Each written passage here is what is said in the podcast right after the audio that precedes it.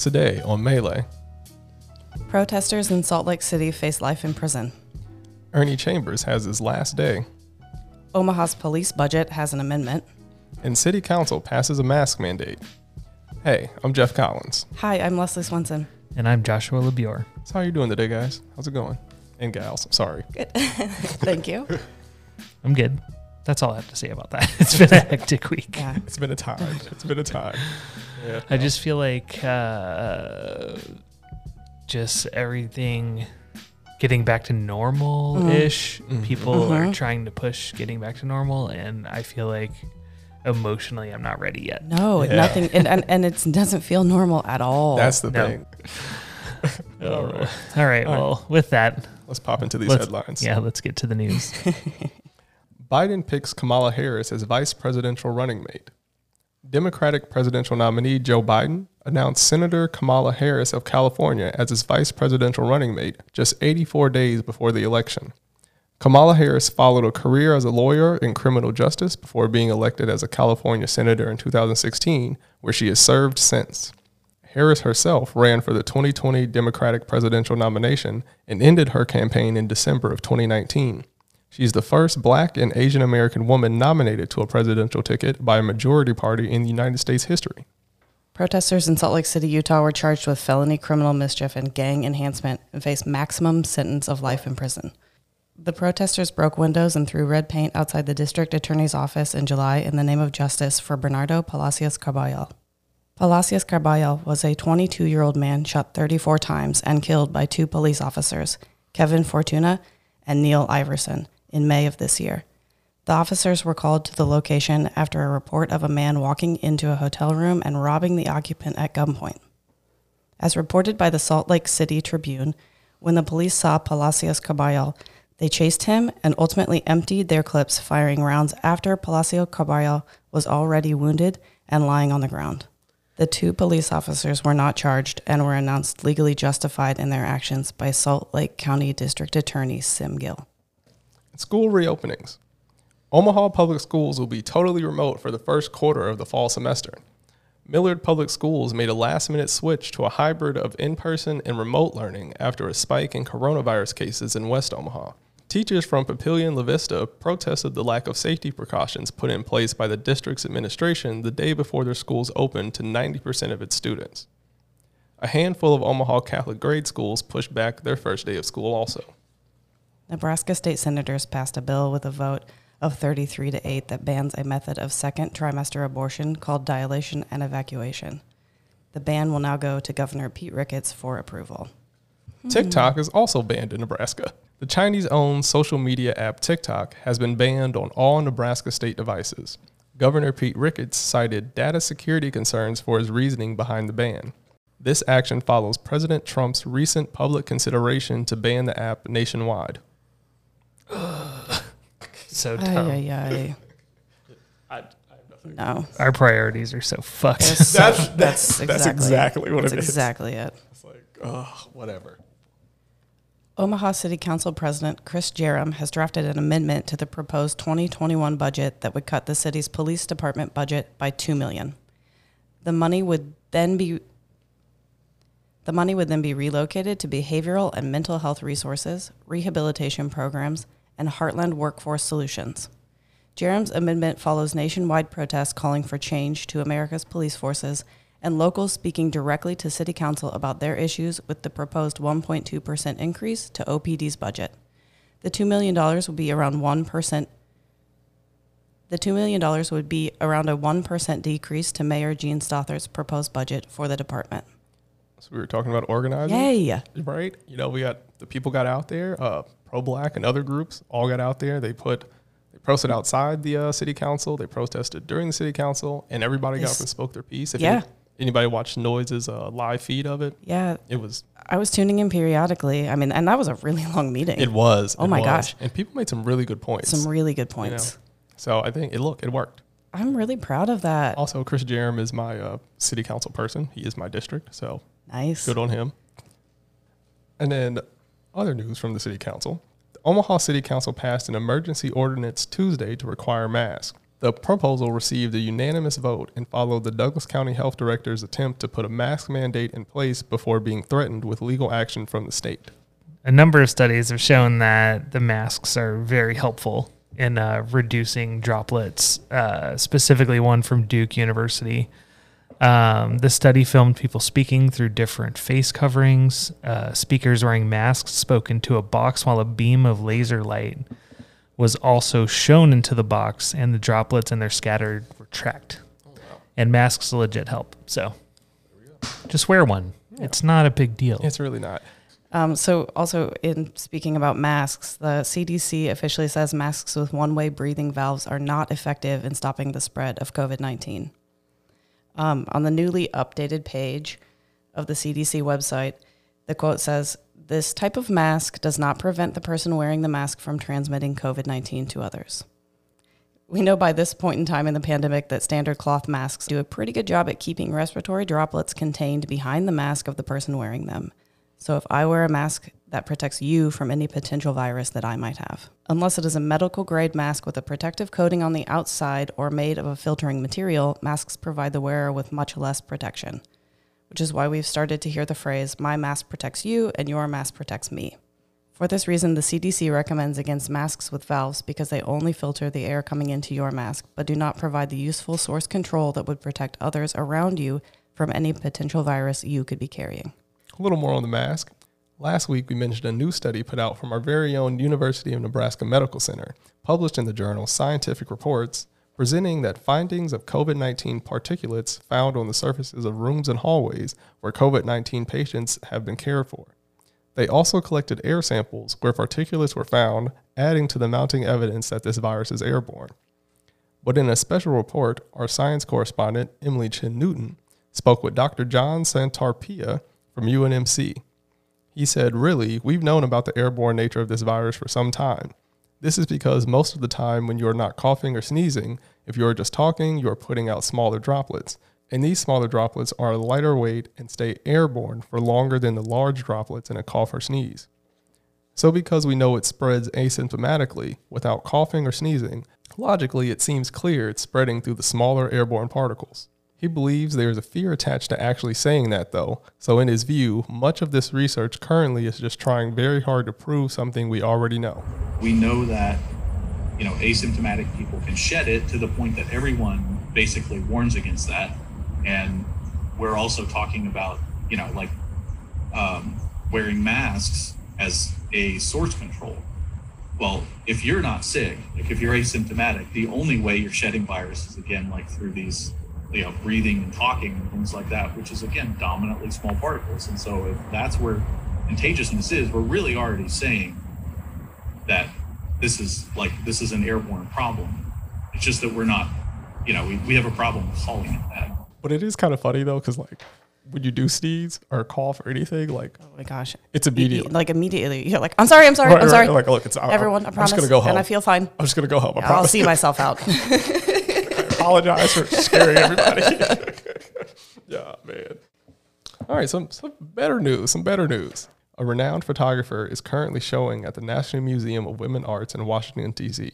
Graciela y Iturbide's Mexico and the Ruda Collective are altering the male gaze in photography.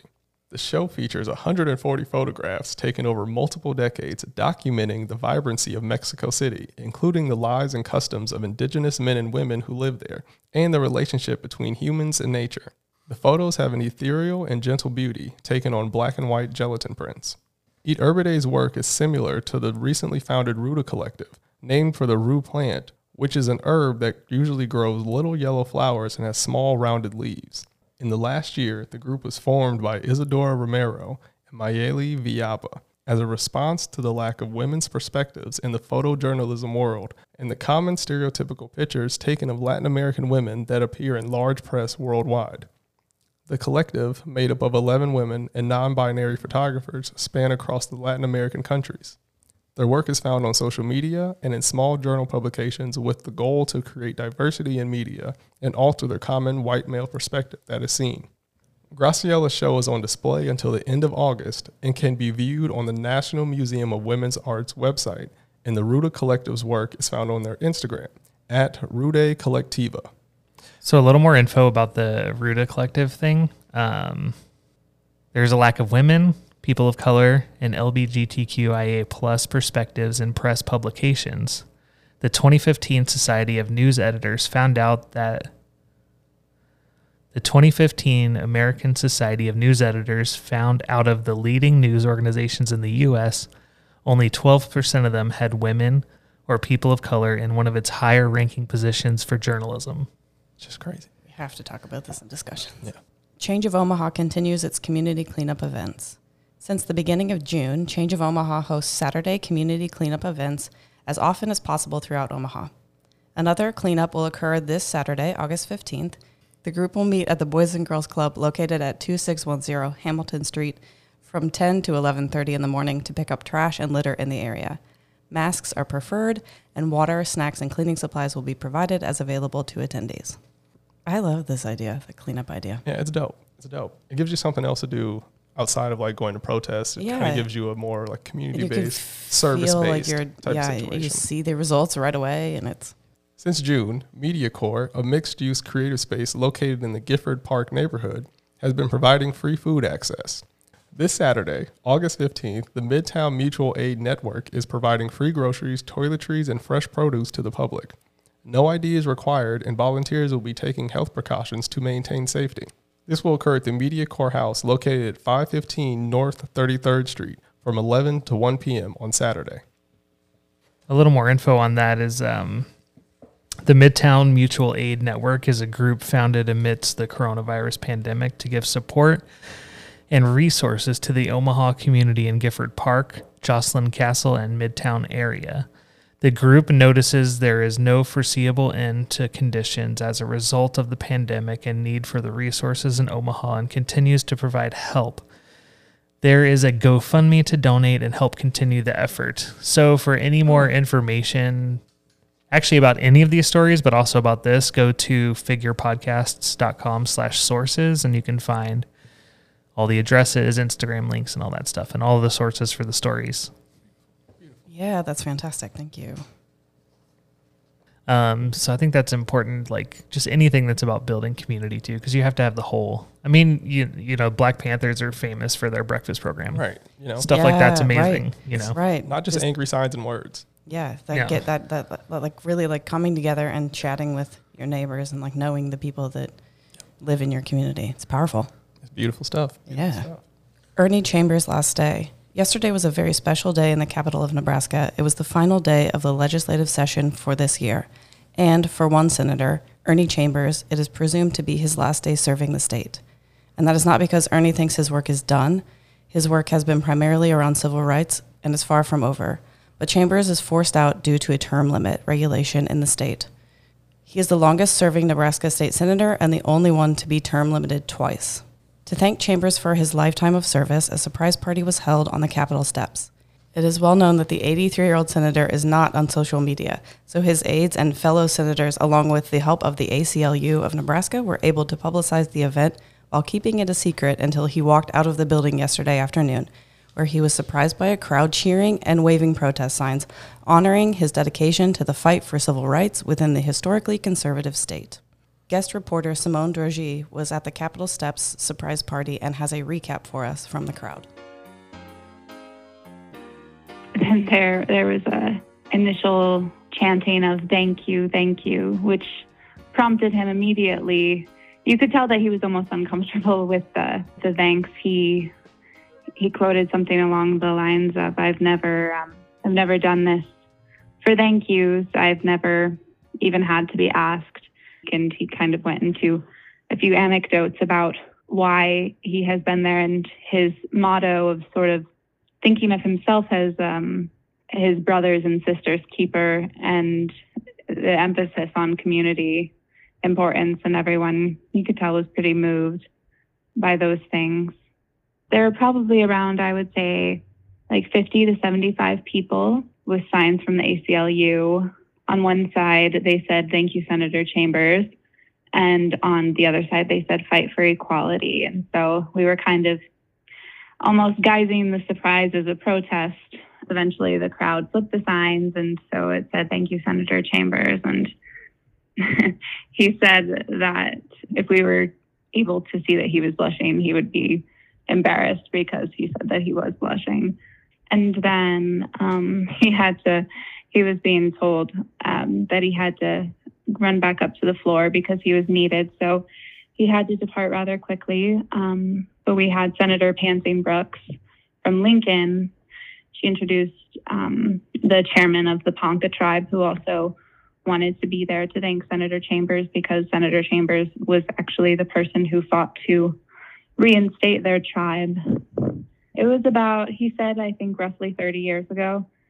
He became a little emotional at the ending as well because of um, Senator Chambers fighting for, because each state gets two statues at the um, capital, the national capital in DC. And I believe Chambers was one of the ones that fought for Standing Bear to be one of Nebraska's. I think it's Standing Bear and Willa Cather now. The the chairman of the tribe was really, really thankful for that that representation.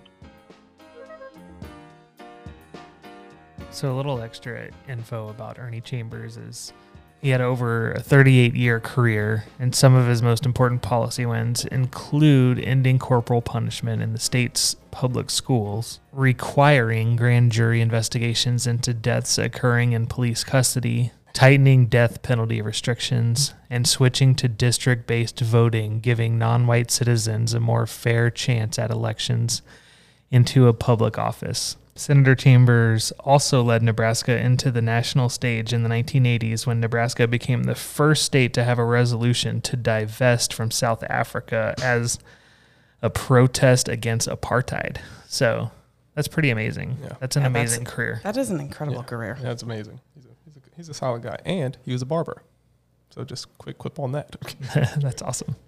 I love that. you know, not, not a fisher of men, but a clipper of men.